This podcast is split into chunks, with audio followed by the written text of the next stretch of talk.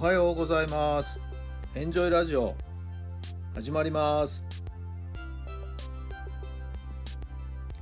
この番組はあなたの素敵な未来づくりのお手伝い人と組織の診断や学びやエンジョイがお届けします。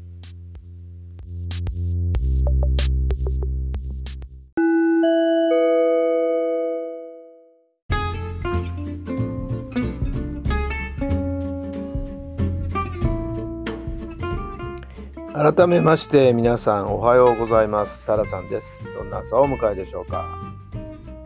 4月の12日火曜日の朝になりました。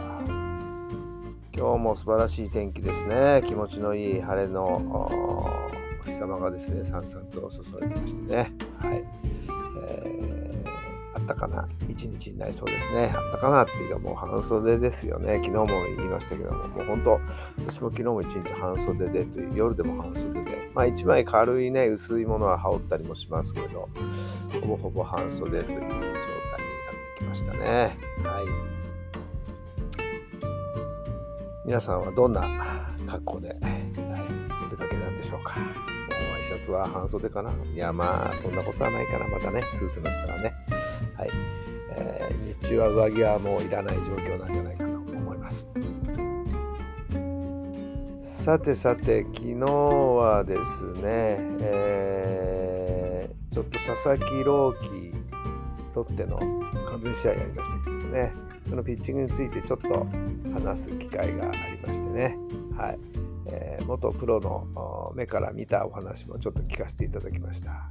結論から言うとですね、佐々木朗希選手のあの股関節の柔らかさという話になりましたね。え踏み出し足の左足の股関節が非常に柔らかいと。もちろんね、左右両方柔らかいんですけど、えー、特にその踏み出し足の股関節の柔らかさというのが、その対角線上にある右肩の肩関節の柔らかさにつながっているっていう、まあ、そんな話になりましたね。それが、あの、大きな腕の振りを生み出している。はい、それがしなやかな腕の振りになり、まあ、スピードのあるボール、力のあるボールが投げられているんじゃないかという。ね、まあ、もともと手足が長い選手なんですけどもね、えー、その辺がですね、しっかりと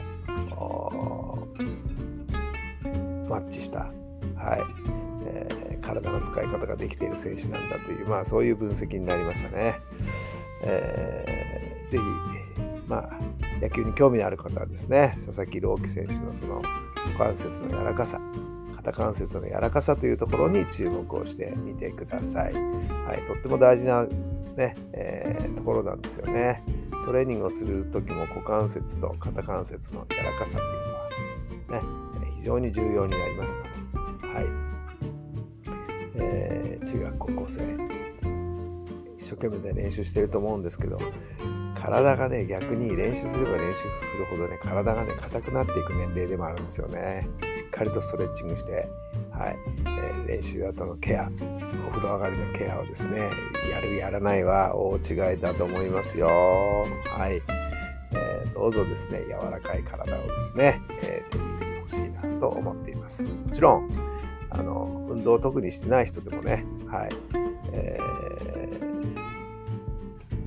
ー、柔軟性っていうのは非常に大事になりますんでね。少しそんなことも心がけておくと健康維持健康管理に役立つんじゃないかなと思いました。まあご参考になれば幸いです。さあそれでは今日の質問に入りましょう。大切な人を喜ばせるために何ができますか？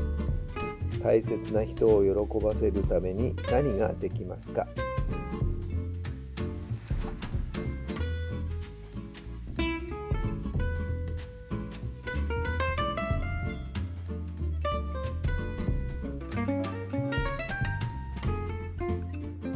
はい、どんなお答えが出ましたか？ですね。私ができることは何だろうな。まあ大切な人たち家族の一員ですけどもね。まあ唯一私ができることはあ車の送り迎えかな。えか、みさんも娘も基本的には免許持ってるんですけどね。運転しないペーパードライバーなんで、はい。えー、実際車を動かすのは私が一人と。ことになりまして、はい、特にかみさんは本当ペーパードライバーなんですよね。はい。えー、なので何かあればですね送り迎えが必要になってくる、はい、私が足をやるということですかね。まあ、先日もですねで今日は迎えに夜は迎えてあげるから連絡ちょうだいねって言っておきながらですね私寝ちゃいましてね。はい寝落ちしちゃいまして彼女の方は連絡くれたんですけどね LINE や電話でね私全然気づかず。はい、ふっと気がついた時にはやっぱり寝てたみたいなことでね、はい、ちょっとこうブスッとされてしまいましたね。大変申し訳ないことしたんですけどもね、はいえー、気をつけていきたいと思います。さあ皆さんは大切な人のために何ができるんでしょうか。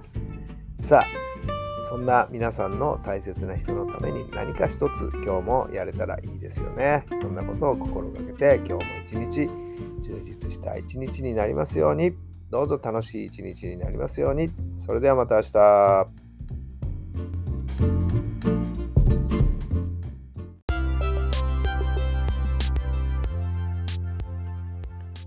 この番組は人と組織の診断や学びやエンジョイがお届けしました。